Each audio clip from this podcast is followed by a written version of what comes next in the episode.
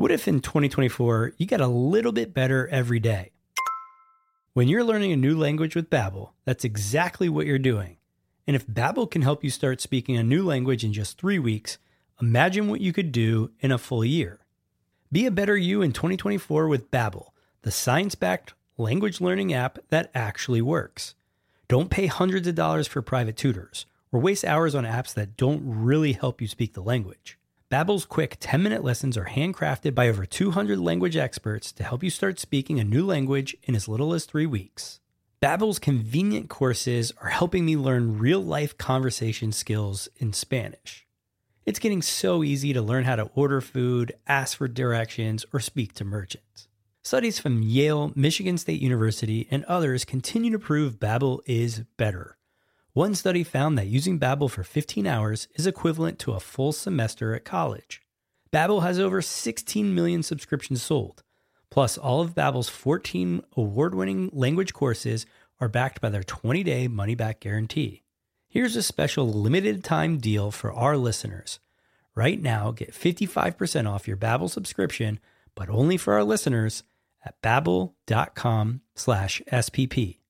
That's right. Get 55% off at babbel.com slash SPP.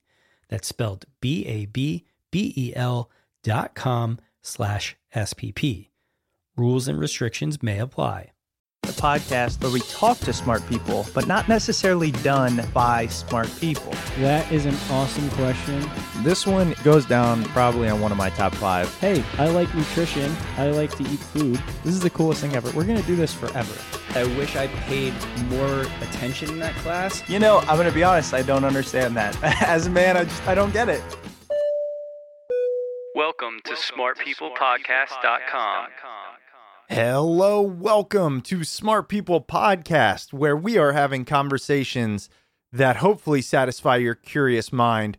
This week should be no different, and at the same time, we're going to save your life.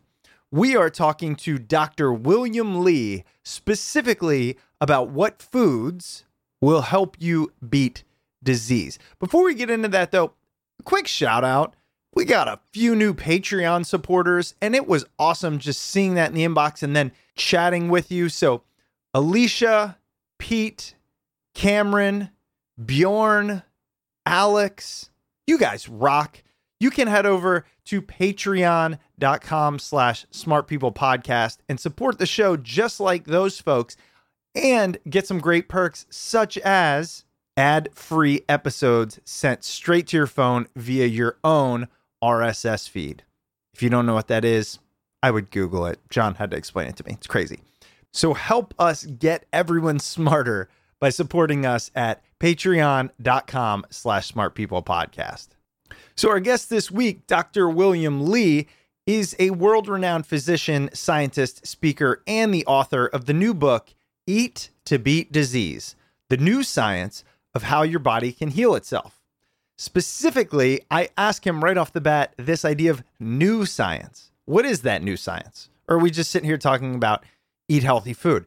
Well, we're not. And what you're going to hear is so cool because what Dr. Li talks about, both in this episode and in his book, is that there are specific foods we can eat to stave off specific diseases, which can be useful if you know you're prone to something. Additionally, he talks about some of the most important things in our health that aren't getting enough coverage, such as the word that I struggled to pronounce angiogenesis. You know, we always like learning about food, like learning about health, and like getting smarter and healthier at the same time, which we're doing in this episode. So let's get into it. Welcome to the show, Dr. William Li, as we talk about his new book, Eat to Beat Disease The New Science of How Your Body Can Heal Itself. Enjoy!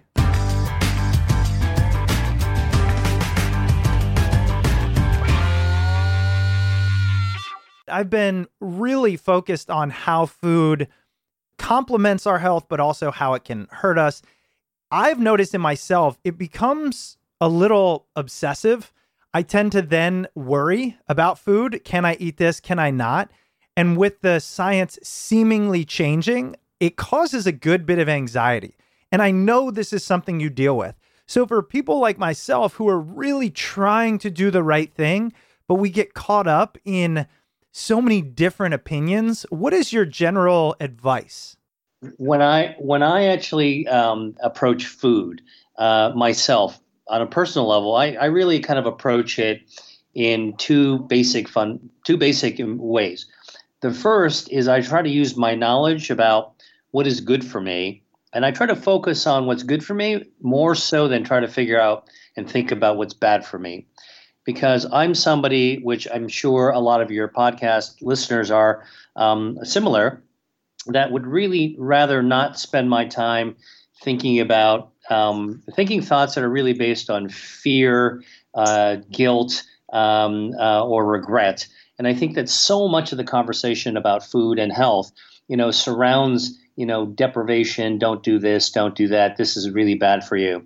And I really try to because I love food. Um, I want to be able to embrace what I like, and so I number one try to figure out what it is that is good for me, and really focus on that those things, those food items. And then secondly, I try to figure on uh, figure out what it is that I'm I want. Um, what do I enjoy eating?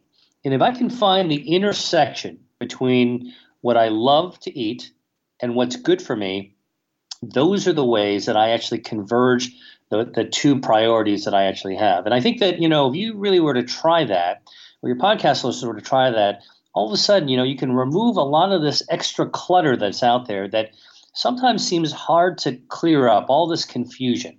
What, you know, like something they say is bad for you today, somebody else says is good for you tomorrow, and then it's bad again. I get whiplash like everyone else. So I try to use the science. And the reason I wrote my book, Eat to Beat Disease, is to really try to clear up that confusion by taking the facts that science gives us and putting it out there so everybody can see. That's called transparency. Mm-hmm. Once you figure that out and then think about what it is you like, what do you love, and what do you want right now, when you can match up those goals, um, uh, uh, then you're in, uh, you're in a good starting point. When you talk about the science, your book is very specifically titled, you know, "Eat to Beat Disease," which I love, and then it's the new science of how your body can heal itself. And I, I know a thing about titles. I know a lot of that has to do with editors and things like that. But what is the new science, and how does it differ, perhaps, from things we've thought in the past? Right. Well, listen, um, that uh, that subtitle the New Science of How the Body Heals Itself is, in fact, the beating heart to my book, Eat to Beat Disease. And I actually came up with that title because what is really important to me look, I'm a medical doctor, I'm a scientist. Um, I spent the last, you know, 20 some years um, doing what I was trained to do by um, medical school and, and, and residency training, which is to, you know, see patients, diagnose disease, um, uh, and, and treat it with prescriptions or, or surgery or um, other kinds of um, mechanical things that the hospital um, has at hand. And it was after seeing patients time after time again that I realized that despite whatever diagnosis I gave them and whatever it is that I was going to prescribe to them, uh, after they put on their coat and were ready to leave my clinic office, um, they would kind of pop back in and say, Hey, doc, one more thing. Um, can you tell me what I can do for myself? What should I eat? Like that was the most common thing that I heard. And I realized that, you know, everybody was interested in what they should eat to help beat their disease that I had just diagnosed for them. Um, but I had never been taught that in medical school. Shockingly, I realized that although I had many other answers, I had no way to answer that question. And I felt that was wrong. And that's what really set me on this journey to really understand what is actually happening uh, in understanding how food uh, and health actually interact. And that's really what, what led me to the new science. So here's really kind of like the punchline here. When it comes to food and health, it's not just about the food, which is why there's no superfood, super supplement, magic pill. Um, when it comes to food and health, it's as much about how your body responds to what you put inside it. And the body and, and how it reacts to things is exactly what I spent 25 years working on at my nonprofit called the Angiogenesis Foundation, we have always been interested in understanding what it is that falls off the shelf when we lose our health. What is it, what is it that is happening when we get sick? And how do we restore, you know, put the things back on the shelf so our health is back in order again? And I've done this, you know, time and time and again for more than 30 FDA approved drugs and medical devices. So I've got some real street cred in understanding the science behind putting uh, order back on the shelf to regain health as a way of fighting disease. And what I realized is that that same approach could lead us to a new science to understand how the body heals itself when it comes to food. And what I discovered is that our body stays healthy not because it's disease isn't there, but because it has uh, five health defense systems that are hardwired into us. We're born with them, and they are um, firing in all cylinders from the time you know we take our first breath after being spanked by the obstetrician until our very last breath um, uh, before we die. These health defense systems represent how we're thinking now about health, and it is a new science, and we're beginning to realize remarkable things about how our body is hardwired to keep us healthy. And if you really want to understand how foods can be useful in a beneficial way, then you start there by understanding how our own bodies work. It's kind of like know thyself first before you start throwing stuff um, uh, from the uh, uh, refrigerator at it. Yeah. Well, here's what I want to do I, I want to cover the five defense systems. I want to learn about that. I want to learn really how does our body keep us healthy? And then, and I'm not asking you to cover all this now, I'm just letting the listeners know. And then I want to talk about how food really manipulates those systems. That's kind of the the way I want to go through this. And then of course getting to towards the end of what foods do you recommend, which ones don't you? Because I, I think what's interesting, we talked at the beginning of determining what's good and what do we like. And I think that's the hard part is what's good is the hard part. So, first, tell us about this science about these natural defense systems. What are they? How do they help us? Right. So, when it comes to sort of this new science of how the body can heal itself, uh, which I write about in my book, Eat to Beat Disease, it's pretty simple. A lot of the new science is based on what our grandmothers told us from the time we were kids, right? Stay warm. Uh, you know, a cold will break down your immune system and then you'll get sick or exercise and you'll stay healthier. Um, or make sure you're, you've got good circulation. Um, uh, you want good circulation to be able to be healthy. And even, you know, things like in our gut, you know, like if your tummy's upset, um, maybe you know you're not eating the right thing. So you know that's grandma's wisdom going back generations. Let me fast forward you to where we are today. Um, when you say when you ask the average person, you know, what is health? You know, ask somebody who's an athlete, an Olympian, or ask somebody who, you know, really stays in good shape. They're going to tell you, you know, like I'm healthy because, uh, you know, what health is is the absence of disease. Well, it's really difficult to get your hand around the uh, head around the absence of something. It's really hard to do something about something that's absent. And so I began asking the question, uh, what is it that health is a result of? And our health is a result of systems in our body that are hardwired to function to keep us, our systems, I mean, our, our bodies, our cells, working in their optimal ways, and also to resist disease. Let me tell you five of them, and I'll tell you a little bit about each. The first is a system called angiogenesis. That's a fancy Greek word that is really easy. It actually um, uh, describes how the body grows blood vessels. Why are blood vessels important? Well, because there's 60,000 miles worth of blood vessels, our circulation, tucked under our skin and into our bodies. That is so extensive that if you were to pull out all the blood vessels in our body and line them up end to end, it'd form a line that would that would wrap around the earth twice. So you gotta you gotta think about how powerful that system actually is. Um, it brings oxygen and nutrients to every single cell in your body, whatever you eat, good or bad. They go through that bloodstream, and they and the blood vessels deliver them right to um, uh, the the final cell.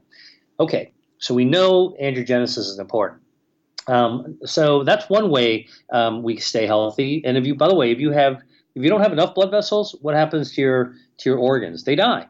That's what happens after a heart attack mm-hmm. um, or stroke. And if you have too many blood vessels, what happens?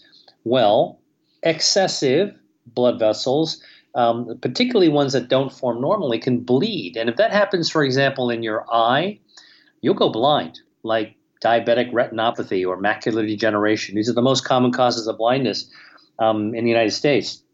Um, or if uh, uh, if they grow in your joints, blood vessels grow in your joints and they leak, um, those the leaking blood vessels will actually destroy your joints, and we see that in arthritis with inflammation.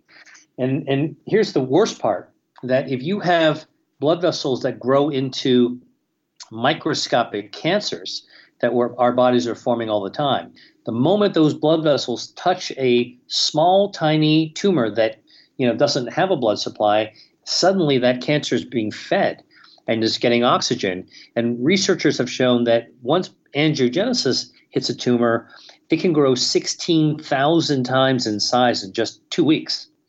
Wow. So, our body has to defend ourselves against heart attacks, strokes, blindness, cancer by maintaining the perfect balance, just the right amount um, uh, of blood vessels at all times, so that you know we're whatever we're eat, eating and breathing will get will feed perfectly um, our healthy cells. Think about it like a lawnmower, you know, um, uh, on a perfect lawn. You mow the lawn. Uh, if you don't have enough lawn, you need to seed it, you know, so you actually get more blood vessels growing. But you don't want the lawn to overgrow either. You know, the weeds when they overgrow, you get to mow the lawn and get it right back in that perfect state. That is one of the most important um, health defense systems in the body, and that is still new information, which is part of the new science of how your body can heal itself. Right. And right. there are other ones as well. Yeah, that angiogenesis is the first part of your book, and it was fascinating. I had never really heard of it put that way before. And I think this idea of controlling essentially blood flow with what we eat, it just seemed bizarre, frankly. Well, it's it's the reality. Yeah. And we know, for example, that if you um, eat foods that um, uh, contain a lot of nitrates, which most people have thought were bad for you. You know, like everybody says, don't eat um, hot dogs because they contain nitrites yeah. or nitrates, right? Well, yeah, I mean, that's one reason not to eat hot dogs. But I can tell you that um, a, a, serving of spinach has about 12 times more nitrates than a hot dog does, right? What? And we know that, and we know that spinach is good for you. Well, look, nitrates come out of the ground plants need nitrates. If you ever if you're a gardener, you know that you need that soil to actually have a lot of nitrogen. So you pick a uh, even if you grow it organically, you pick it out of the ground. Uh, a serving of spinach will have 12 times the number amount of nitrates than a hot dog will actually have. All right, now so what do nitrates do? When you eat the nitrates um, from a from a serving of spinach, the first thing is that um, you chew it. Uh, the nitrates get released in your mouth. The bacteria in your mouth, by the way, the healthy bacteria, um, actually have a chemical reaction with those nitrates. You swallow it, your stomach absorbs those nitrates, and guess what they do? They dilate your blood vessels so you're to control your blood pressure. Mm. So that's a simple way of lowering your blood pressure simply by eating the right foods. So again, this is the new science helping us rethink, you know, what we thought we knew about foods Nitrates bad? No, nitrates good. Hot dogs bad? Yeah, well, that, they're, they are bad. Spinach good? Yeah, they're good too. And now we know another reason besides simply all the good vitamins and minerals and bioactives is that you know the nitrates that they're actually giving us are also good. So that's an example of being able to dilate blood vessels. Um, green tea. We know that green tea is good for us, right? I mean, I, I haven't yeah. seen a single research study yet that says that drinking green tea is not good for us. So, and by the way, I drink about um, five or six cups of green tea every single day. Why? Because I love it. Um, uh, but I'll tell you, I, I, have a family reason why my great uncle, who um, grew up and lived in China, he lived to 105 years old. And every morning, and he lived at the base of a mountain that grew green tea. And every morning at four o'clock in the morning, he'd walk up this hill and he'd be drinking green tea. And so somehow, from the time I was a little kid, um, uh, after I went to visit him, I, I started to realize, you know what? This is probably a good thing to do. But that said, green, what does green tea have in it? Well, it's got polyphenols. One of them, which is called EGCG, the names really don't matter, but what matters is what we now know they do. They actually, when we when we uh, drink green tea, those natural polyphenols circulate in our bloodstream, right?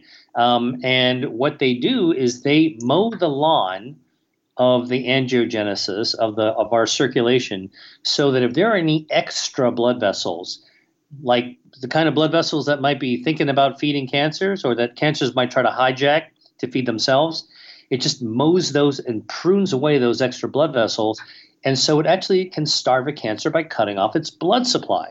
Hmm. et prevents cancer development which is a really great thing. Right. And now a quick word from this week's sponsor this week's episode is brought to you by ShipStation.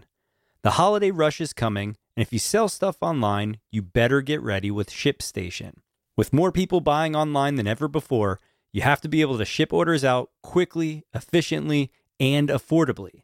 But how do you keep track of all those orders? Or decide which shipping carrier to use? Or if you're getting the best rates? Luckily, ShipStation can help. With just a few clicks, you'll be managing orders, printing labels, and getting those products out the door, and delivered in time for the holidays. Getting started with ShipStation is so easy. You select your selling channel, your shipping carrier, your label layout, you pick your ship from location, and that's it. You're ready to go. No matter where you're selling, Amazon, Etsy, your own website, ShipStation brings all your orders into one simple interface. ShipStation works with all the major carriers, including USPS, FedEx, and UPS, so you can compare and choose the best shipping solution for you and your customers. They even offer big discounts on shipping costs. No wonder ShipStation is the number one choice of online sellers. You'll ship more in less time with the best rates available. So listen up. Take the hassle out of the holiday shipping this year. Let ShipStation help you handle it with ease. Just use our offer code SMART to get a 60 day free trial. That's two months free of no hassle, stress free holiday shipping. Just visit shipstation.com, click on the microphone at the top of the page, and type in SMART. That's shipstation.com and enter offer code SMART. ShipStation. Make ship happen. And now back to the episode. Well, and this is how you talk about it in the book when you say eat to beat disease, because you're saying there are obviously certain things that cause certain diseases. And if we know what those things are and how food interacts with it. So, angiogenesis, we have covered, is along the lines of cancers, blood flow, etc. Tell us about regeneration. That's the next one. What is that system look like and what does it protect us from? When we were in grade school, uh, or even kindergarten, our teachers probably told all of us, I know mine did, that salamanders can regenerate, um, starfish can regenerate if they lose an arm, um, but people can't regenerate, unfortunately. Well, guess what? That's false. We, the science has now advanced to know that people do regenerate. Parts of us regenerate all the time, every day. Our liver regenerates. If you cut off two thirds of our liver, it'll grow right back our lung regenerates. If you actually kind of um, uh, injure part of the lung, it'll regenerate right around there. And then what about other regenerative parts of our body? Our hair regenerates, our skin regenerates. Um, you know, uh, so it's one of. The, and by the way, our, our the, the lining of our mouth regenerates, our gut regenerates. Think about you know if you've ever eaten. Uh, uh, something sharp or, or crusty and scraped your mouth, right? Like, man, that hurts. Um, and then you wind up getting like a little wound but I can tell you that skin will regenerate. So the next day you're not feeling it quite so much. Right. So what, what does regeneration mean? It means um, well, what do we know about it? It's not just healing. It turns out that our our our body contains stem cells. These are cells that are. It's kind of like um, like uh, a block of raw clay that hasn't figured out what it's going to be yet. You know, the statue of David um, compared to a block of raw, a, a, piece of raw clay. Um, a stem cell is capable of becoming anything. And they and these stem cells live inside our bone marrow and in our fat and in other and even in our skin. And whenever our body needs to regenerate something, like if we have an injury or you know there's a small little tear that needs uh, uh, repairing, um, the stem cells in our uh, inside our bone marrow, in, like inside our bones, will sense that need to regenerate. They'll come flying out like bees come out of a hive, and they will zoom right to the site that needs to be repaired or regenerated or restored. And they will um, get in that area and they because they used to be the blocks of clay that hadn't figured out what they need to be. Once they're in that space, they will say, "Hey, where am I? Oh, I'm in a liver. Okay, I guess I'll turn into a liver. I'm in the skin. I guess I'll turn into skin." And they will regenerate that spot kind of in the same way that starfish regenerate or salamanders regenerate. It's quite amazing. Now, obviously, we can't grow arms or legs, but I can tell you that we can regenerate our organs, and we need to do this um, throughout our lives, except that when we're aging. Um, we actually lose by the time we're sort of in our 60s and 70s. We learn about we lose about 50 percent of our body's ability to regenerate. So our regenerative capacity declines as we age. But guess what? There are, um, and there's a lot of biotech companies that are trying to figure out how to inject chemicals or uh, or cells uh, to really try to speed up regeneration. But guess what? Food, Mother Nature's figured this out already. There are foods that can actually activate our body's ability to regenerate. And one of them, you know, is always a crowd pleaser. It is dark chocolate, cacao. The darker the chocolate, the more cacao, which is the bioactives, which contains the bioactives, the, the flavonols found in the cacao bean, which is a plant-based food. Um, you know, look, chocolate's a confection; it's got all kinds of other stuff in it. But but the dark chocolate, the darker you get, the more good stuff you actually get from Mother Nature. And there's been an amazing clinical trial um, coming out of uh, San Francisco uh, that looked at you know uh, uh men in their 60s uh, who actually had heart disease. So these are the people who actually need stem cells to regenerate damaged or starving areas of their heart, and they gave them um, dark chocolate in the form of hot chocolate to drink twice a day. That's it. And they measured their uh, stem, how many blood, stem cells in their blood um, from the beginning, and they also measured their blood flow at the beginning. And they just had them drink, you know, these two cups of hot cocoa for a month. Then afterwards, they measured the number of stem cells in their blood and also the blood flow again. And guess what? When they're it, just only drinking dark chocolate doubled the number of stem cells in their bloodstream, doubled. Wow. wow. And it also doubled their ability to up their blood flow, which is what you want, right? And so you here you have the stem cells being called out with a food. It's really, really quite uh, remarkable uh, what it can do. We also know that fish oil will do the same thing. Those omega three PUFAs or, or polyunsaturated fatty acids that you find in salmon uh, or tuna or yellowtail or frankly in my book i write about things that people don't even know about which is um, you know even certain shellfish like manila clams and mussels um, also are like packed with omega-3 fatty acids. Well it turns out that you know um, uh, uh, a diet that's rich in this fish oil actually uh, can actually increase the number of stem cells that are pushed into the body so I'm just saying that. So here's another example of of a food that we know is good for us, and that was an explanation, and the and the and the uh, advantages are even better than we thought. When you mention dark chocolate, cacao, and omega threes, two things that I'm I'm aware of, and I'll tell you my two issues. One is, you know, I have a sweet tooth, so I have convinced myself, and I've I've managed to do this at night after I eat dinner. I have to have something sweet so I have moved to dark chocolate and raisins. All right. And those two things will satisfy my sweet tooth. And I convince myself that I'm doing something that's healthy. However, here's my problem. One is when I say dark chocolate, I'm I am doing about 80% dark, but I'll eat, you know, half of a chocolate bar. So it's like six of those little squares and some raisins. And I'm of the belief that sugar is the devil. And I look at the sugar intake I have and I go, you know what, Chris, you're doing more harm than good. And I start beating myself up again. So, you know, how do we balance these things that we want to eat, whether it be fruits that have fructose or chocolate that has sugar, with the benefits of it? Right. Well, I guess, you know, you're bringing up a, uh, an issue that many people are, are struggling with in their real lives, which is, you know, how to control um, their own tendencies. And you know that we know that sugar, salt, and fat are highly addictive substances. Our brain loves it, and it's kind of like crack. You know, like they're they're, they're the crack of food. Um, once you have it in there, uh, you really start to become addicted to it. Um, here's what I would say: um, recognize that chocolate um, is really a confection. It's filled with sugar. If you go to dark chocolate, though, it gets less sweet, and you get more of the good stuff and less of the addictive stuff. So the darker the chocolate you go, the less sugar you're actually getting to kind of like lull yourself into a sense of addiction. Mm-hmm. The other thing I think is, um, you know, raisins themselves are pretty sweet.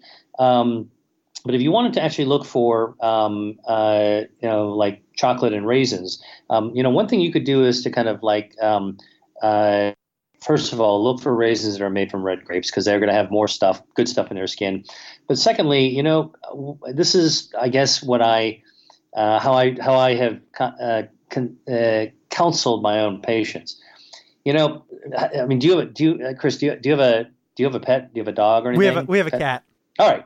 So look, um, uh, what do you do when you actually feed your cat? You take a you take a scoop of something or a can of something and you put it in their bowl, and that's it. That's all they get. Yeah. And that's how you, as the owner, are taking care of your animals that would eat there, sit there and eat forever Mhm. if you let them, gave them in, infinite food.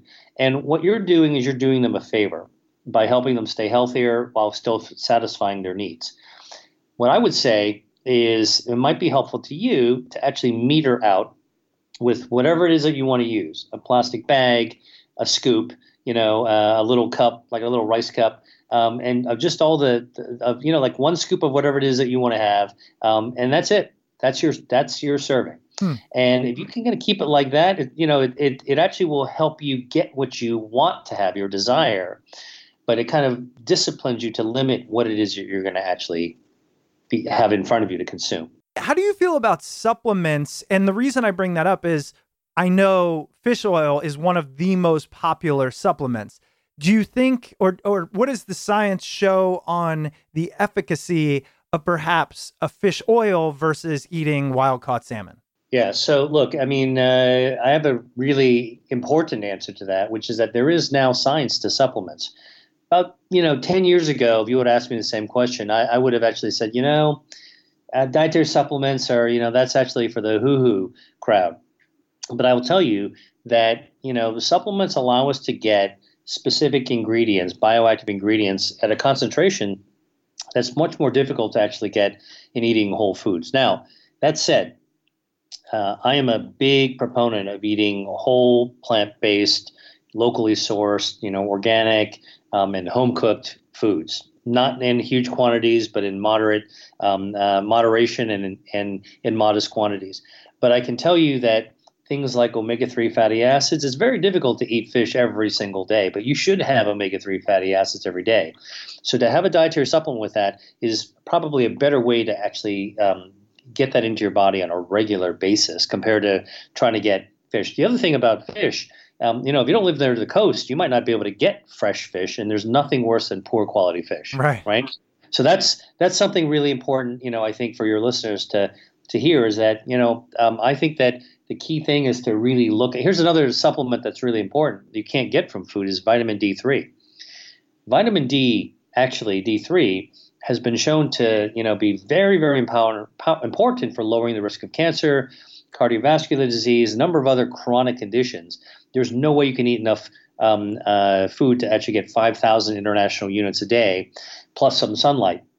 Um, and so again, I think that you know our science has evolved enough for us to know how we can actually boost um, uh, our some of our body's defense systems, and, and in some cases, having a supplement is is good. But but hear this: supplement means just what it sounds like. It's supplemental.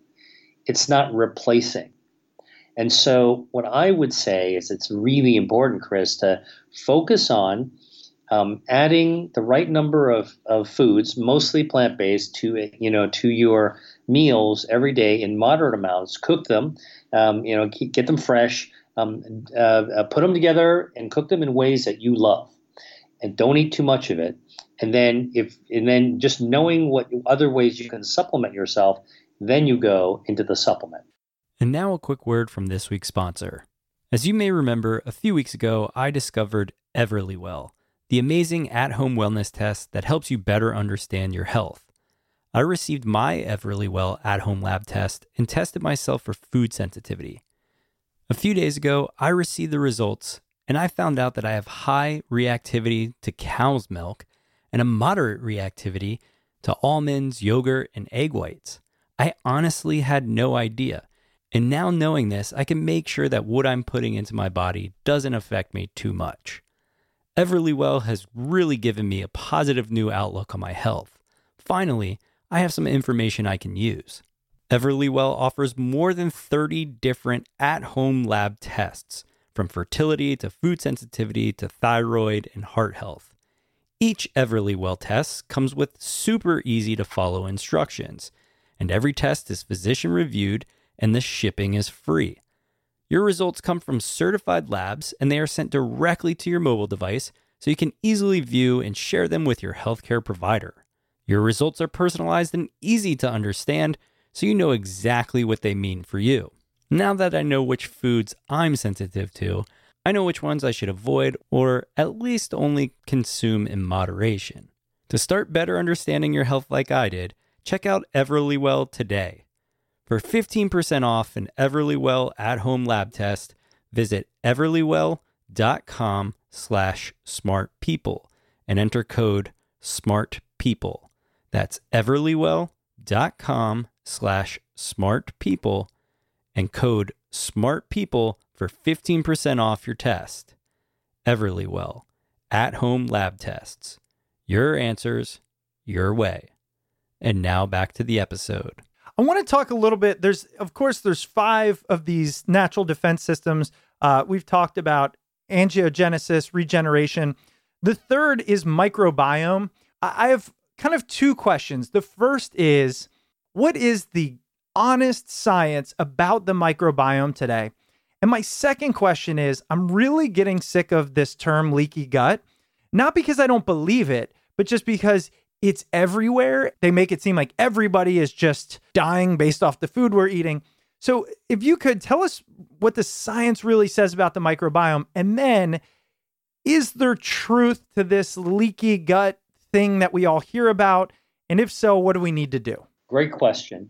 Um, and I think about that my, myself a lot. First of all, you know, it was a long time ago, more than 100 years ago, that um, uh, a Nobel Prize winner um, uh, named Mechnikov actually uh, observed that um, people who were pretty poor but eating yogurt in Bulgaria actually had um, pretty good health. They lived a long time.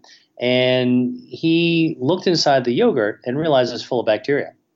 Now, we know bacteria can be very harmful, but back then, you know, this scientist, Mechnikov, by the way, he won the Nobel Prize, so, you know, probably was a pretty smart guy, thought that maybe um, the, the Bulgarian, poor Bulgarian people um, actually eating yogurt were introducing bacteria, probiotics into their gut that actually was helping them stay healthy. Um, and indeed, if you fast forward to today, that's what the research is showing. So, what do we know about the microbiome? Here's what we know. Um, we know that there's 39 trillion or so bacteria in our gut. We know that that's just about as many human cells as we have. So, we're not really even fully human. Like we're part bacteria and part human. We know that um, of those 39 trillion, it's not about magic single bacteria, but really kind of the ecosystem, the makeup of the neighborhoods. So, you know, I mean, it's like going into any city in America. You know, you got some good neighborhoods, you got some bad neighborhoods, you got some poor neighborhoods, you got some, you know, um, less affluent uh, uh, and more affluent neighborhoods. Um, it's really the mix of all of the perfect mix that really makes the city or the microbiome function. We also know that, by the way, the microbiome is not just in the gut. So we got to understand that our bacteria is growing, got, got bacteria growing everywhere on our skin, um, in our mouth, uh, under our fingernails, you know, in every every every opening and orifice in the reproductive system and a GI tract. And by the way, recently it was even discovered there's a microbiome on our eyeballs, which is crazy. Wow. But there's healthy bacteria that prevents our eyes from getting sick by living as a thin layer protecting our eyes, right? Okay. So I just told you some like pretty like mind-blowing kinds of things, but there's a lot more we don't know. And so I'll be the first to, to admit to you as a scientist that there's a lot more we don't know about the microbiome, and we're just at the beginning of a long era, probably the next hundred years, honestly, but uh, until we really have our arms really around this. We know it's important, but we it's that but it's, it's important to know what we don't know, and there's a lot of things we don't know. I want to just address leaky gut for a second. look, um, uh, we know that people who have um, intestinal discomfort, often terrible, irritable, inflamed guts, um, also uh, seem to have a really damaged or um, uh, deranged um, neighborhood of bacteria. So, you know, it's kind of like the bad kids came in and started to, you know, make crack houses or or um, uh, gangs in a neighborhood, and they've crowded out all the good people and and uh, really causing a lot of trouble. Um, do we know every single bad, bad bacteria? Not really. Do we know who the bad, good bacteria need to go in there? You know, we have an idea, but we're not really certain. Are we ready for prime time to actually have a stool test that will actually tell us exactly what we need to do to avoid leaky gut or whatever that is? Mm, not really. We do know that a good, proper balance of bacteria that only our body knows right now is going to be what helps to calm our immune system system, which is connected to our guts. Here's, by the way, here's another kind of like surprising thing that that we didn't know when I was in medical school. I, we used to think that I was taught that our immune system was like in our um, lymph nodes, our thymus gland, um, uh, in our spleen. But actually, we now know that you know a good seventy percent of our immune system's actually sitting like a jelly roll inside our intestines, and next to that jelly roll, which is our immune system, is what our microbiome our bacteria talk directly to the immune system. And so, I, what I want to actually emphasize, you know, in, in this conversation is that we know the microbiome is important. We know it's associated with problems in the gut and elsewhere in the body, including probably all, autism, Parkinson's, heart disease, cancer. But we're just beginning to tease this whole thing apart. So we're not. It's not ready for prime time yet to solve that problem. But what's exciting is that there is some research showing foods that we can eat can help to right size um, our, our gut bacteria. One of the foods, for example, that I like to talk about is pomegranate. One glass of pomegranate juice changes the mucus in our bacteria in our gut to help healthy bacteria grow back oh, wow. uh, into the gut. Um, it's called Akkermansia. It's been found by researchers looking at cancer to be super important to fight cancer. And it probably is that, that bacteria probably communicates to our immune system in a way that allows uh, our immune cells to conduct surveillance to look for cancers every single day. So I drink one glass of full test pomegranate juice every single day because of the research that I've seen on it. Um, uh, uh, you can also um, uh, feed our gut bacteria, our healthy, healthy gut bacteria, with prebiotics. Now, what are prebiotics? Well, dietary fiber, which comes in, you know, the stalks of um, uh, of uh, uh, of broccoli, which comes in mushrooms, especially mushroom stems, um, which can come in bamboo shoots. There's a lot of different ways you can actually get dietary fiber, and also whole grains can actually give you dietary fiber as well. Um, tree nuts, walnuts, pecans, uh, almonds, pistachios, macadamias all great ways of getting um, uh, fiber. Guess what? When we absorb, after we absorb all the good stuff from that food, the insoluble dietary fiber that we can't digest, we used to think 20 years ago that that fiber just kind of irritated your colon, so it kept your colon squeezing, so you could poop out regular and be regular mm-hmm. on your diet. Turns out that the reality is that what really happens is that the stuff that we can't digest and absorb um, uh, feeds our gut bacteria. The healthy mm. gut bacteria loves that dietary fiber.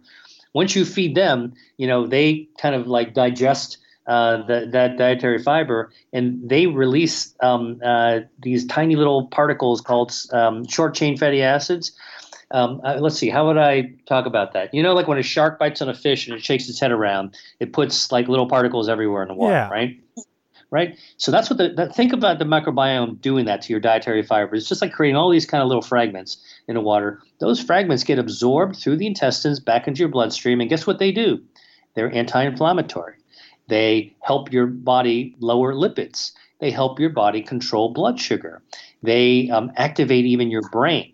Um, uh, to release social hormones. They protect against bad blood vessels feeding cancers. And so, again, there's no simple, you know, this is a way to eat eat away your your irritable gut. You know, I think that's the oversimplification. What I'm telling you and sharing with you is just a little bit of the tip of the iceberg And of course, besides prebiotics, you can actually have eat foods that contain bacteria, like fermented foods, sauerkraut, kimchi, um, uh, yogurt, all great ways of actually getting bacteria. Um, sometimes eating some forms of cheese actually can um, uh, also introduce um, healthy bacteria uh, into our gut. Of course, then staying away from foods that damage our gut is, you know, here's one way of uh, here's one way of thinking about avoiding foods that are not good for you. Um, anybody that is contemplating having a burger, a hot dog, you know, a giant T-bone steak. Look, man, if you really love that stuff, you know, eat a little bit of it. But I can tell you, all the data says that red meat, eating red meat and processed meats, is not good for your health. If you have to have it for taste, you know, snack on it a little bit or whatever, but, but or cut it out, be better. But we do know that eating red meat and processed meats actually damage your microbiome. It wreaks havoc on that neighborhood. It's like just pouring, you know, protesters um, into the streets of your of your gut neighborhood and causing all kinds of mayhem. See, that's an interesting one because, and and I'm sure it's true. I know there's a lot of negative news out there about red meat specifically. My question is kind of twofold. What about the other types of meat? So, what about, say, chicken? And then the other thing is, uh, from an evolutionary perspective, wouldn't it make sense that we can eat meat? Aren't we omnivores at our core? And I, I don't know. This is where it gets so tricky. Like, why would red meat be bad? Right. Well, look, I don't think that it's that red meat itself is bad. It is the excessive amount of red meat mm. that we eat in Western societies, specifically the typical Western diet, so they call it. So we don't like to actually, you know, character assassinate any countries, but we do call it a typical Western diet, which is you know huge amounts of, of animal protein from meat, which also contains saturated fats, and so you're immediately and then a minimal amount or a little bit of vegetables or plant-based foods, um, and and oftentimes unhealthy oils, right? Mm. Um, and so that's kind of the complete opposite that's the industrial food revolution. It's the complete opposite of like um, what we know um, our bodies evolutionary were adapted to. Think about it. Back in the Neolithic or Paleolithic days, how did we live? Like basically, we lived in caves. We walked around, um, uh, migrated across fields. What did we have to eat mostly?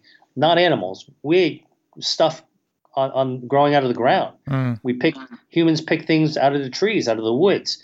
Okay, occasionally you might you know find a woolly mammoth or you know a hippo or something that's down but you know like it takes a lot of energy to go hunt down an animal and back then with evolution you know it's not in your survival advantage to spend all your energy hunting things down that makes so, sense yeah we could eat meat a little meat's fine. And actually, back in those days, you know, having some animal protein with iron and having fat to store against the winter, you know, those were important things to do. But it was far few, far, few and far between. Um, okay. Um, now, fast forward, and by the way, you see the same pattern like in a lot of indigenous um, uh, societies now in, in, Latin America or in Africa. But fast forward to you know post 1950s, you know, industrial era in America. I mean, look, um, you know, you could. I mean, you you've seen like those gigantic two inch gigantic steaks. I mean, we eat meat like like it's candy.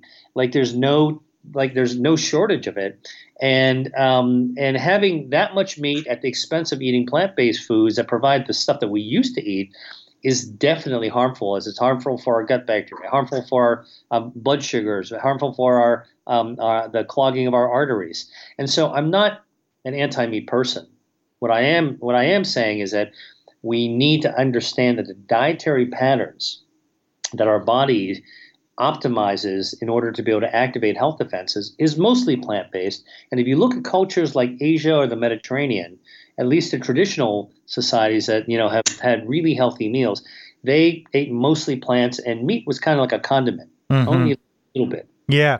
Well, and one of the things that I love in in your book, again, Eat to Beat Disease, you literally name here are some common diseases or issues. Here is the mechanism behind it. Here is what you can eat to help with that. I mean, it's it's prescriptive, it's scientific. I love that aspect. You know, we we've touched on, and I know we don't have much more time left. I know we touched on the first three of our natural defense systems. The fourth is DNA protection. The fifth is immunity. You mentioned at the beginning, it's not necessarily if food is good or bad, it's how we react to that food. It's how we how the food works in our body. What do you recommend for finding what works for you? You know, is it a food elimination diet? Is it food testing? There's so many different things. Should we try paleo and then AIP? And then how do we figure out what foods work best for us? Well, look, I mean, that's the billion dollar question, right? But it boils down to something pretty simple. What makes you feel good, right? I mean, in other words, um, we all know certain foods that we eat and certain quantities that we eat just make us feel crappy. My first kind of um, piece of advice is avoid the things that make you feel crappy. Avoid the volume of food that makes you feel crappy. There's no reason to put yourself in that situation. Our bodies actually tell us what we need. You know, um, uh, every now and then, you know, somebody who doesn't eat a lot of uh, fruit will crave an apple. You know, that's your body's like fundamental system telling telling our brains, instructing our brains what what we should be actually doing, what action we should take next. But I think that every, well, here's here's how I, think really um, the best way to think about it. Every individual is different. We all respond to different things in different ways. No matter how um, uh, uh general we try to make conclusions, the reality is is that the future is going to bring really kind of a personalized, individualized, you know, precision uh, diet. But we're not anywhere near there yet. So we got to start with where we where where we are today. Don't eat anything that makes you feel crappy. Number one, and don't eat volumes that make you feel crappy. Number two, take a look at the foods that you uh, audit the foods. Like, be honest. What are the foods that you really love? And I bet if you actually thought about it, you'd find some foods that you love that are actually good for you. So that's one of the reasons why I wanted to make it really easy in my book, Eat to Beat Disease. Um, I put in a in a back chapter, really a worksheet um, uh, that contains a list of all the foods that I mentioned in the book. So, like more than 200 foods, right? So, my book is not about what to cut out, it's about what to add. And what I tell my readers is look through this list, um, take a pencil, and, uh, and uh, uh circle any food that you're like, hey, you know what? I actually like that. Hey, you know what? I that that thing I actually like. I can think of a way to eat that that I would really like, and start circling all the foods that you like well, if they're in my book on my list and you put a circle around them, hey, you've just given yourself the first clue on foods that you're motivated to eat that you might like to eat that are actually activating of your body's health defenses. Start with that. and then I think that the other thing is not to eat too much of anything.